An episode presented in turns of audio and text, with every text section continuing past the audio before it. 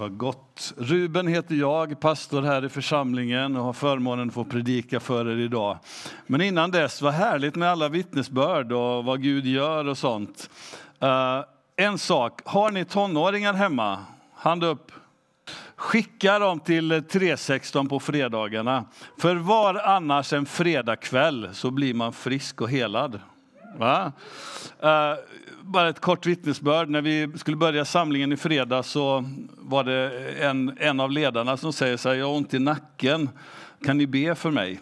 Och det var ju några ungdomar som hade kommit så vi samlas runt den här ledaren uh, och ber, praktiserar uh, kristen tro egentligen. Väldigt enkelt ber för nacken och det sker en förbättring. Ledaren blev inte helt bra men blev bättre och vi gladdes åt det. Och sen eh, undervisade jag lite senare under kvällen om att vara en Jesu lärjunge, att ta ett steg. Eh, att eh, praktisera det vi lär oss. Börja med en grej bara, ta inte fem utan ta en grej och så gör du den grejen. Och sen så delade de upp sig i små grupper och så vidare. Jag satt och spelade lite på min gitarr medan de pratade i smågrupper och bad tillsammans. Och så kommer det en av ungdomarna. Åh Ruben, jag måste berätta för dig i min grupp så jag hade så jätteont i ryggen och så bad de för mig och jag är helt bra. Och jag bara wow, var annars en fredagkväll? Va? Blir man bra i ryggen och bättre i nacken så skicka era tonåringar till 316. Så, let's pray. Tack himmelske Fader för att vi får vara inför ditt ansikte. Tack för att vi får fira gudstjänst och tack precis som det har sagts här innan så Herre, även om man har tagit kort på solens yta häromdagen så Herre, så är din glans så mycket större. Det är du som sa var det ljus och det blev ljus. Du är ljuset själv och du är den som, som har gått in i förbund med, med din skapelse, med ditt folk, Herre. Jag tackar dig för att vi får vara inför ditt ansikte, läsa ditt ord tillsammans och få uppmuntras och styrkas och, och, och eh, ja, bli, bli styrkta, Herre, genom det du vill tala till oss. Så tack Jesus för det. Och helige Ande, vi bara välkomnar din närvaro över våra liv. Amen. Hur många av er läser Bibeln så här? Några stycken. Hur många av er läser Bibeln så här?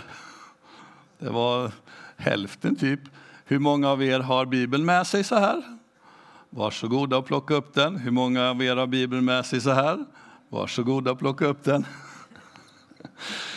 Då ska vi läsa ifrån Sakarja bok. Det är ju en av eh, de mindre profeterna. Och eh, från Sakarja, det fjärde kapitlet, och jag kommer läsa i princip, eller jag kommer läsa hela kapitlet där som inledning till min predikan här. Sakarja kapitel 4. Har ni hittat den? Ni har bläddrat? Bra. Där står det så här. Ängeln som talade med mig kom tillbaka och han väckte mig som när någon väcks ur sömnen. Och han sa till mig, vad ser du? Jag svarade, jag ser en ljusstake helt av guld med sin oljeskål upp till, med sina sju lampor. Sju rör går till de särskilda lamporna där uppe och två olivträd sträcker sig över den och på högra sidan om skålen, ett på högra sidan och ett på vänstra. Och jag frågade ängeln som talade med mig, vad betyder dessa, min herre? Och ängeln som talade med mig svarade, förstår du inte vad de betyder? Nej, min herre, sa jag. Då sa han till mig, detta är Herrens ord till Serubabel. Inte genom styrka, inte genom kraft, utan genom min ande, säger Herren Sebaot. Och Sebaot betyder egentligen härskarornas Gud. Vem är du, du stora berg? Inför Serubabel ska du förvandlas till jämn mark. Ty han ska föra fram slutstenen medan man ropar nåd, nåd över den. Och Herrens ord kom till mig och han sa, Serubabels Babels händer har lagt grunden till detta hus och hans händer ska också göra det färdigt och du ska förstå att Herren Sebaot har sänt mig till er. Ty vem vill förakta den ringa begynnelsens dag? De gläds över att se murlodet i Serubabels hand och dessa Herrens sju ögon som far omkring hela jorden.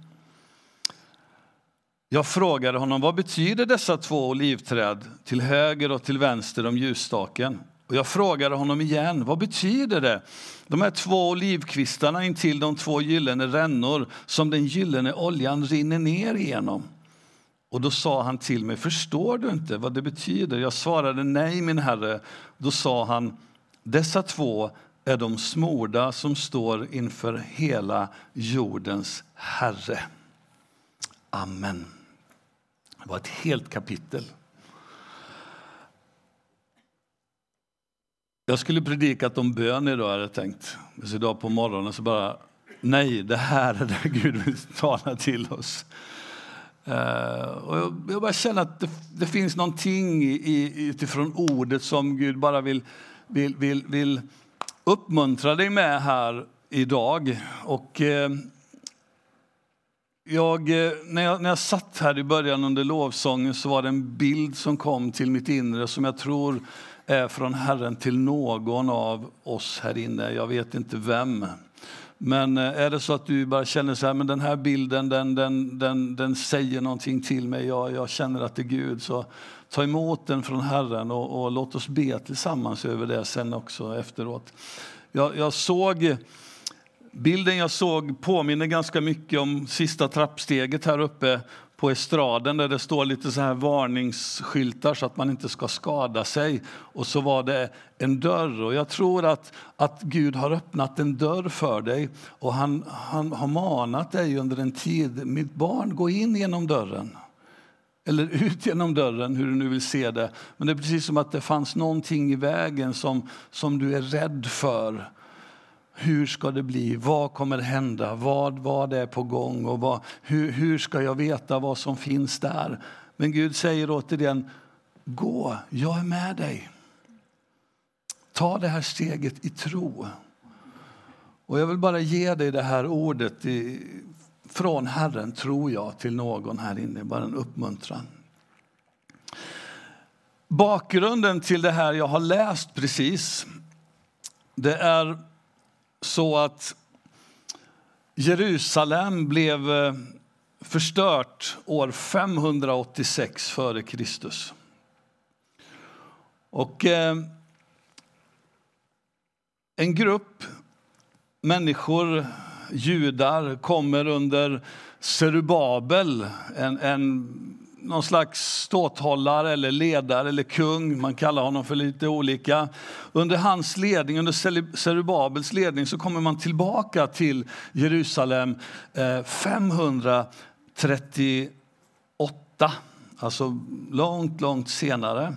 Med ett uppdrag att bygga upp eh, murarna och bygga upp Herrens tempel på nytt som hade blivit nerbrunnet vid den här förstörelsen. Och de hade ett uppdrag, de hade ett mål framför sig. De hade, de hade en vision, en dröm. Vi ska bygga upp Herrens tempel, Herrens hus på nytt så vi kan tillbe, så vi kan ha en plats dit vi ska gå för att ära våran kung. Och de hade lagt grunden och de hade byggt altaret precis på samma ställe som det förra altaret var. Men grejen var att mitt i allt det här så eh, assyrierna som också hade kommit med de här judarna tillbaka till Jerusalem. Det var, man hade blandat upp folken, egentligen en militär strategi från början för att försvaga Israels folk. Så det fanns assyrier också, men många av dem hade, hade liksom anammat judendomen och de ville vara med och bygga. Och eh, juda, judarna de ville absolut inte att de här assyrierna skulle vara med i det här bygget, vilket sätter stopp för det. Så den här drömmen, den här visionen, den här, äh, det här man hade drömt om, det här man hade önskat, det här man såg för sina inre ögon. Och wow, vi ska få se vår, vår heliga stad uppbyggd igen. Vi ska se templet få bli uppbyggt igen. Vi ska se tillbedjansplatsen upp igen. Den drömmen liksom blir raserad. Och folket de tröttnade ju på bygget i och med att det tog stopp och det hände ingenting. Och så började de istället att bygga på sina egna hus. Och det finns två profeter som, som är samtida här. Det ena är Sakaria som vi läser ur och den andra är Haggai. De här böckerna ligger precis eh, jämte varandra. Då. Och det är en väldigt intressant läsning om du vill läsa hemma. Det är korta, eh, korta böcker om man jämför med andra. Och... Eh, Haggai han var den här praktiska eh, personen, den här praktiska handlingens man. Han hade ett enkelt språk och han talade väldigt tydligt och begripligt. Medan Sakaria han hade de här stora drömmarna, visionerna och, och han ser en massa saker. Gud visar honom en massa saker.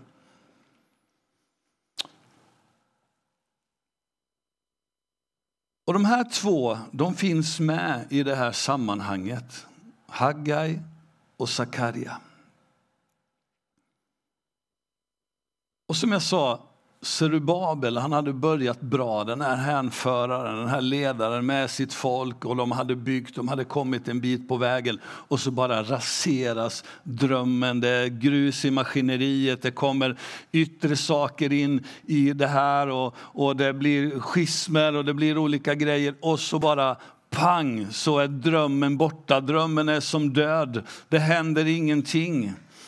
Och det här arbetet ligger nere i 16 år. Kan ni tänka er? 16 år ligger arbetet nere och de gör inte det som egentligen de hade i deras hjärta, drömmen som de bar på, önskan och längtan som de bar på. Och på något sätt så tror jag att, att flera av oss kan bära på frustrerade drömmar.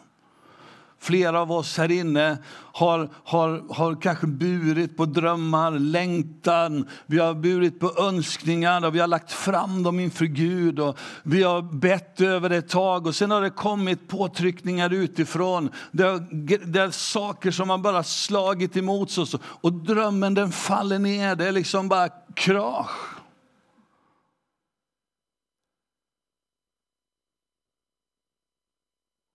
Och jag vet att, att, att som, som ett Guds barn så har vi så många önskningar, vi har längtan och vi ber för våra familjer, vi ber för våra barn, vi ber för våra släktingar, vi ber för, för våra äktenskap, våra relationer, vi ber för vår framtid, vi ber för så många saker. Vi bara lyfter inför Gud för att Gud är ju drömgivaren. Gud är den som ger oss drömmar, Gud är den som lägger längtan i våra hjärtan och Gud lägger drömmar att få vandra precis som vi sjöng här i sången innan. Vi vill följa din väg. Vi vill, vi vill vandra med dig, vi vill gå med dig, vi vill se det som du, du gör i våra liv. Men ibland så kommer det ju som sagt saker som bara pang, det bara krossar allting. Och vi kämpar på ett tag och sen kanske vi fejdar i vår dröm och så blir den här drömmen nästan bortglömd. Den blir liksom långt nere, den blir för... den tynar bort på något sätt.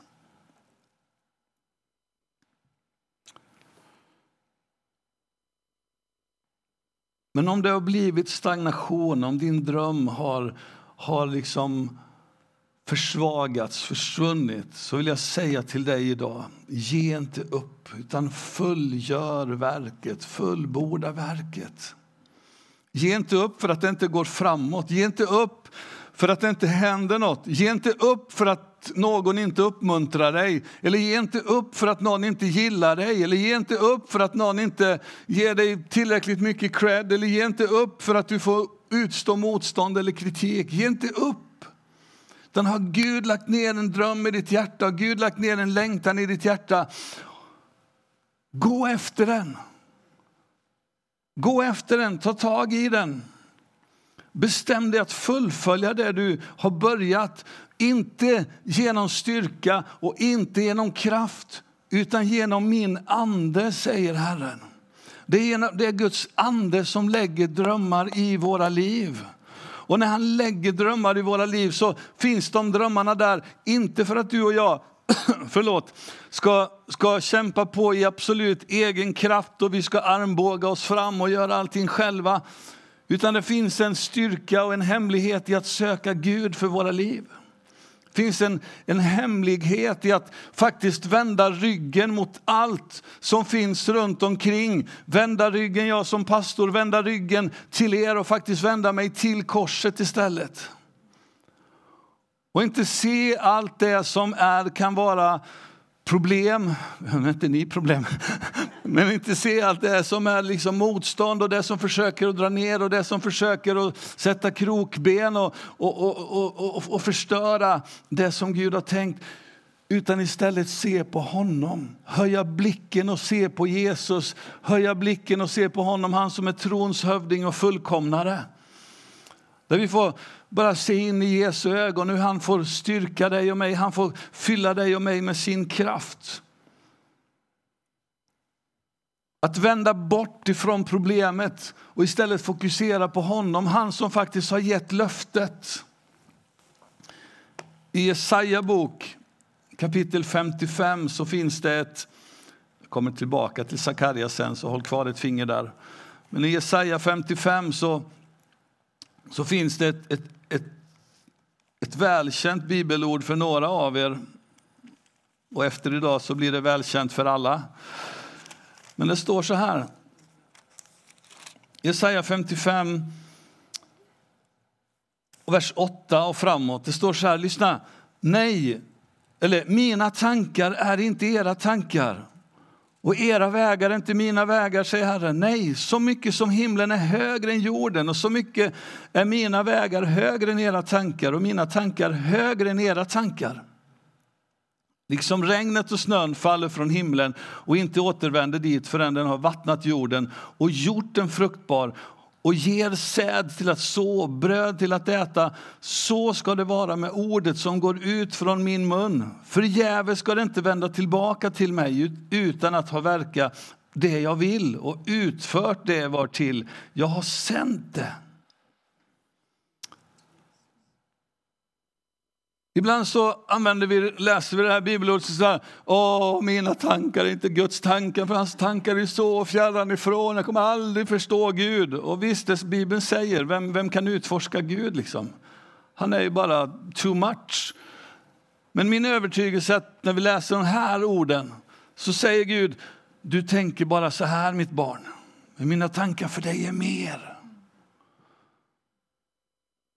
Du tänker dit, mina tankar är mer. Mina drömmar för dig är mer, mina planer för dig de är större. Min vilja för dig den är större, min framtid för dig den är större. Tänk inte lite, tänk inte lågt, tänk inte miss, misslyckande, tänk inte nederlag, tänk inte liksom backa utan håll kvar, håll fast, håll i, häng i, ge inte upp utan kom igen. Var med, fortsätt. Jag menar, det är han som har format dig och mig i moderlivet. Han känner dig. Och innan du föddes så kallade han dig. Innan du föddes så hade han en plan för ditt liv, säger salmisten. Och han har lovat dig att vara med dig och att han inte ska svika dig utan ska vara med dig varje dag intill tidens slut. Vilket löfte! Wow! Ja, men Gud, jag känner ju inte att du är med. Jag är med. Han är med. Han är med. Han är med.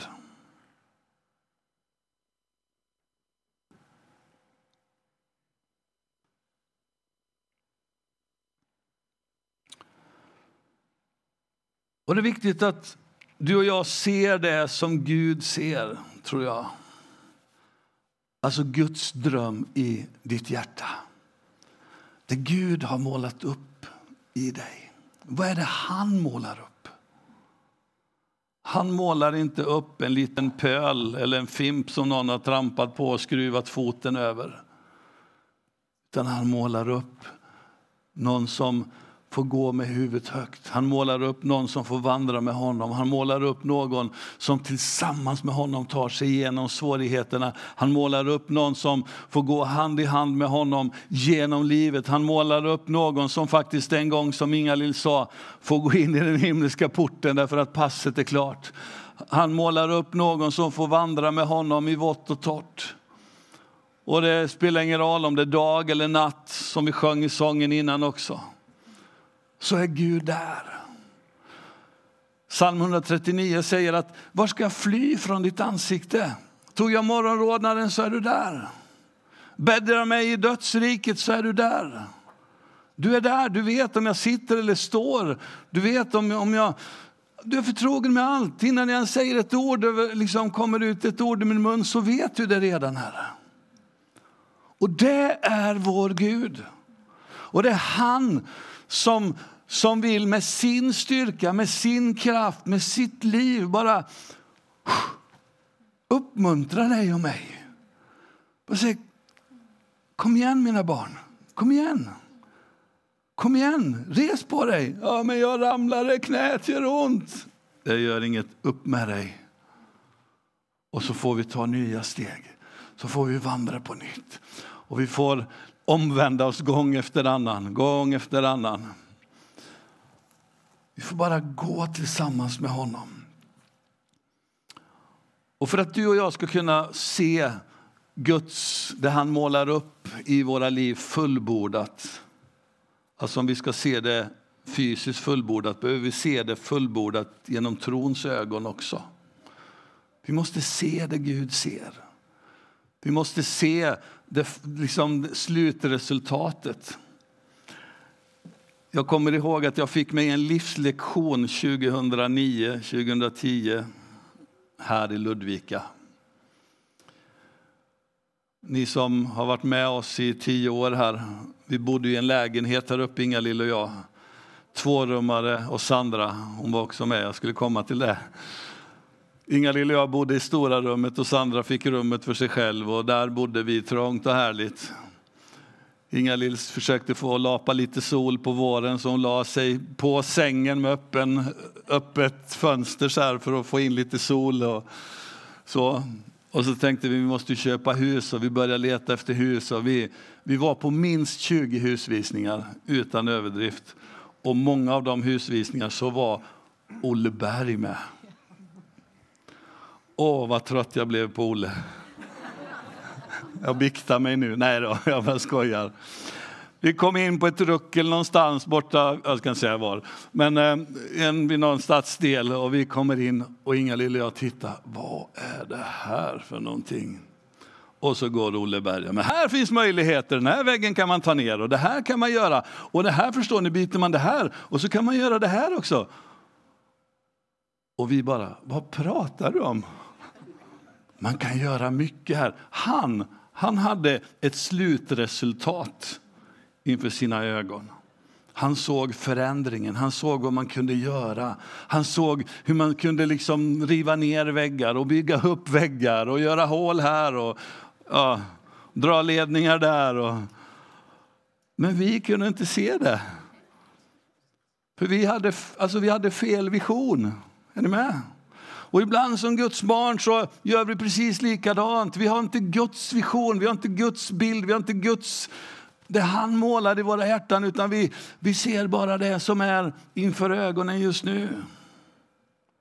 Och jag, alltså jag beundrar såna här entreprenörer eller människor som bara har tankar och visioner för allt möjligt.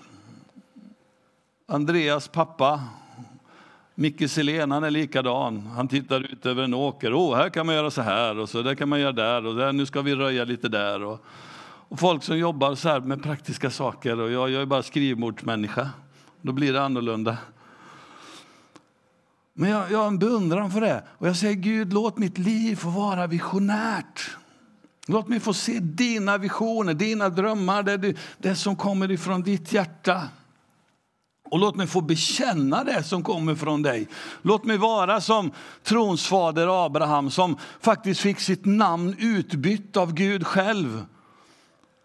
Från att ha hetat Abram som betyder upphöjd fader, till att bli kallad Abraham, som betyder fader till många folk. Och en del eh, exegeter och, och språkkunniga de menar på att, att liksom det här anagrammet från Jehova, JHVH, liksom, att Abraham fick en del av, av Guds namn i, i sitt namn. Och du har fått Guds namn i ditt namn. Bibeln säger att du har fått ett nytt namn. Uppenbarelseboken talar om det. Och ett av namnen du får är att du är Guds barn. Och när Abraham gick omkring där så bekände han dagligen när någon ropade på honom eller han presenterade sig. Jag är fader till många folk fast han inte hade en enda son. Och det är ganska kokobäng i bollen, liksom säga saker som inte är, eller hur? Men Paulus säger, vi tror, därför talar vi. Så börja bekänna över ditt liv, över ditt äktenskap, över dina barn, över din familj, över omständigheter. I Jesu namn så är det det här som min familj är. I Jesu namn så är det det här som mina barn är. I Jesu namn, jag vill se min familj komma till tro. Jag vill se mina barn bli frälsta. Jag vill se mina, min släkt och så vidare. Jag vill se mitt äktenskap upprättat. Jag vill se relationer helade. Och det är där vi bekänner ut i Jesu namn. För du vet, Bibeln säger så här att liv och död är på din tunga. Ord de kan döda och ord kan ge liv.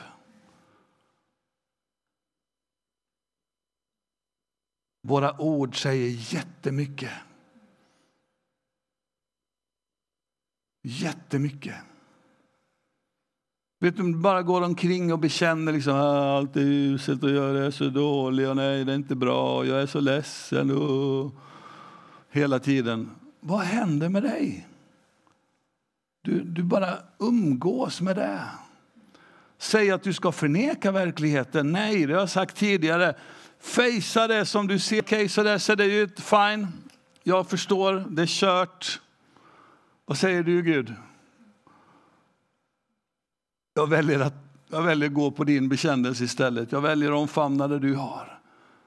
Därför som jag förstår det och som jag begriper så är den här boken sann. Och om Gud säger att han förändrar situationer, då väljer jag att lita på det. Annars kan jag lika väl slänga ut den här genom fönstret eller bara ha den i bokhyllan och säga att det var en fin skönhetslitteratur. Lite poesi och lite historia och lite grejer. Men jag lägger mitt liv på det som Gud säger i sitt ord.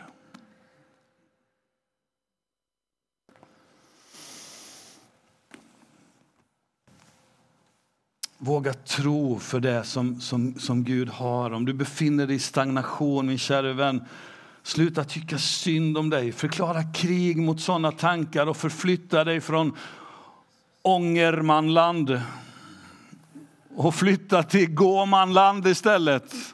Liksom, ta steg.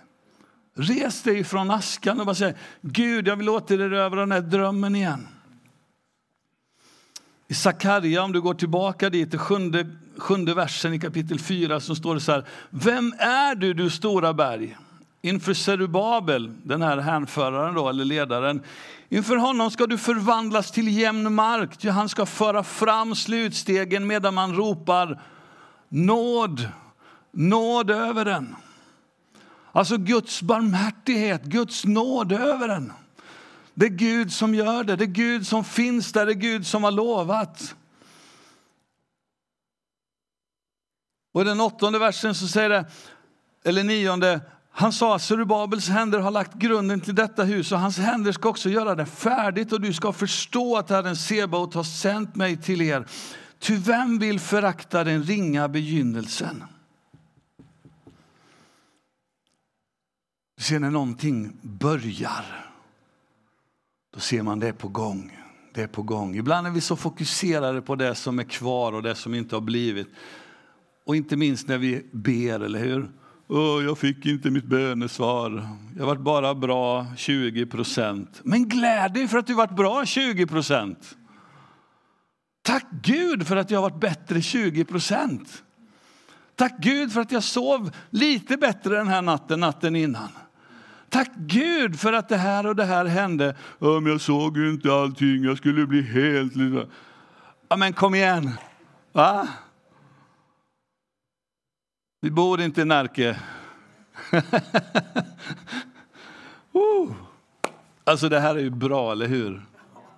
Ja, alltså gode Gud, hjälp oss. Hjälp oss att, hjälp oss att bara få tvätta av oss allt det som ibland är så slemmigt och som bara håller tillbaka, bara drar tillbaka och drar ner oss. Och så slutar han så här, jag ska, jag ska avsluta också här så tyvärr för dig. Eh, jag frågade honom, vers 11, vad betyder dessa två livträd till höger och till vänster om ljusstaken? Och jag frågade honom igen, vad betyder de två olivkvistarna intill den två gyllene rännor som den gyllene oljan rinner ner igenom? Och då sa han till mig, förstår du inte vad det betyder? Jag svarade nej min herre. Då sa han, dessa två är de smorda som står inför hela jordens herre. Ljusstaken är väldigt traditionellt och vanligt en bild på Guds folk. Vi har en sjuarmad ljusstake någonstans gömd bakom alla väggar här. Men det är en bild på Guds folk. Där Guds folk får vara inympade och får vara liksom i, i grenen som är Jesus själv. Där Guds folk bara får finnas där och Guds folk får vara en del i, i, av gudomlig natur. Där Guds folk får, får vara med sin skapare och Herre. Och bara som kuriosa, så när man gjorde den här ljusstaken för tabernaklet så var det gjort i ett, ett enda stycke. Ett enda stycke. Så ljusstaken är en bild på folket. Och bilden som profeten ser det är två livträd och det bara droppar oljan. Och vad är oljan för någonting? Det är smörjelsen ifrån himmelen, Guds närvaron som får droppa. Det står till och med här om gyllene olja som droppar i den här ljusstaken. Och det är den som är drivmedlet för elden. Och flera satt och läste en del kommentarer idag på morgonen. Och, och de här bilderna som man såg där, det är en, det, det är en, en fusion av, av tjänsterna också i, i, i Guds församling. Det är kungen och det, det är eh, prästen eller profeten. Där att höra från Gud och komma med Guds ord in i, i våra liv som församling, som individer är så basalt och så viktigt. Inte allenast av bröd lever människan utan av varje ord som utgår ifrån Guds mun. Och det är därför min vän som han säger, inte genom styrka, inte genom kraft, utan genom min ande, säger Herren. Det är så han gör det. Det är när du och jag söker oss till Guds ansikte, när du och jag tar tid att söka honom och vara kvar inför hans ansikte som Gud ser, eller, eller som Guds ande kan verka i oss, kan verka i och genom våra liv. Ibland så har vi, jag har sagt det innan, ibland har vi Jesus som den här lilla nallen som vi plockar fram ibland som lite tröst. Nästan som ett litet gosedjur. Eller ibland som en godisautomat där vi tror att vi slänger in en peng och så får vi en gåva tillbaka. Men sån är inte Jesus. Jesus han vill vandra med dig varje dag. Jesus han vill gå med dig på alla ställen där du går. Varenda ögonblick, varenda stund. Och att du och han, du och hans ande får ha gemenskap ständigt och jämt. Där hans liv får spira och flöda genom dig. Att den här gyllene oljan verkligen får vara bränslen för elden i ditt liv. Elden och passionen som gör att du får se Guds dröm och Guds vision bli fullbordad och inte bara färdigmålad utan färdigbyggd i ditt liv där du får se hur Guds planer och hur Guds eh, vägar för dig får fullbordas. Det här var de orden som gavs till, till, till Serubabel, till folket som hade legat nere med bygget i 16 år. De hade vänt Gud ryggen, de hade börjat bygga på sitt eget istället för att, för att göra det som var Guds hjärta för dem. Men nu fick de ord ifrån himmelen, både Haggai och Sakarja talar till dem. Och bygget tar fart igen. Och fem år senare så står templet klart och man kan inviga det. Ge inte upp, utan låt istället Guds dröm, Guds vision, Guds andes liv få blåsa över dig. Ska vi stå upp tillsammans? Mm. Tack Jesus. Tack Jesus. Tack Jesus.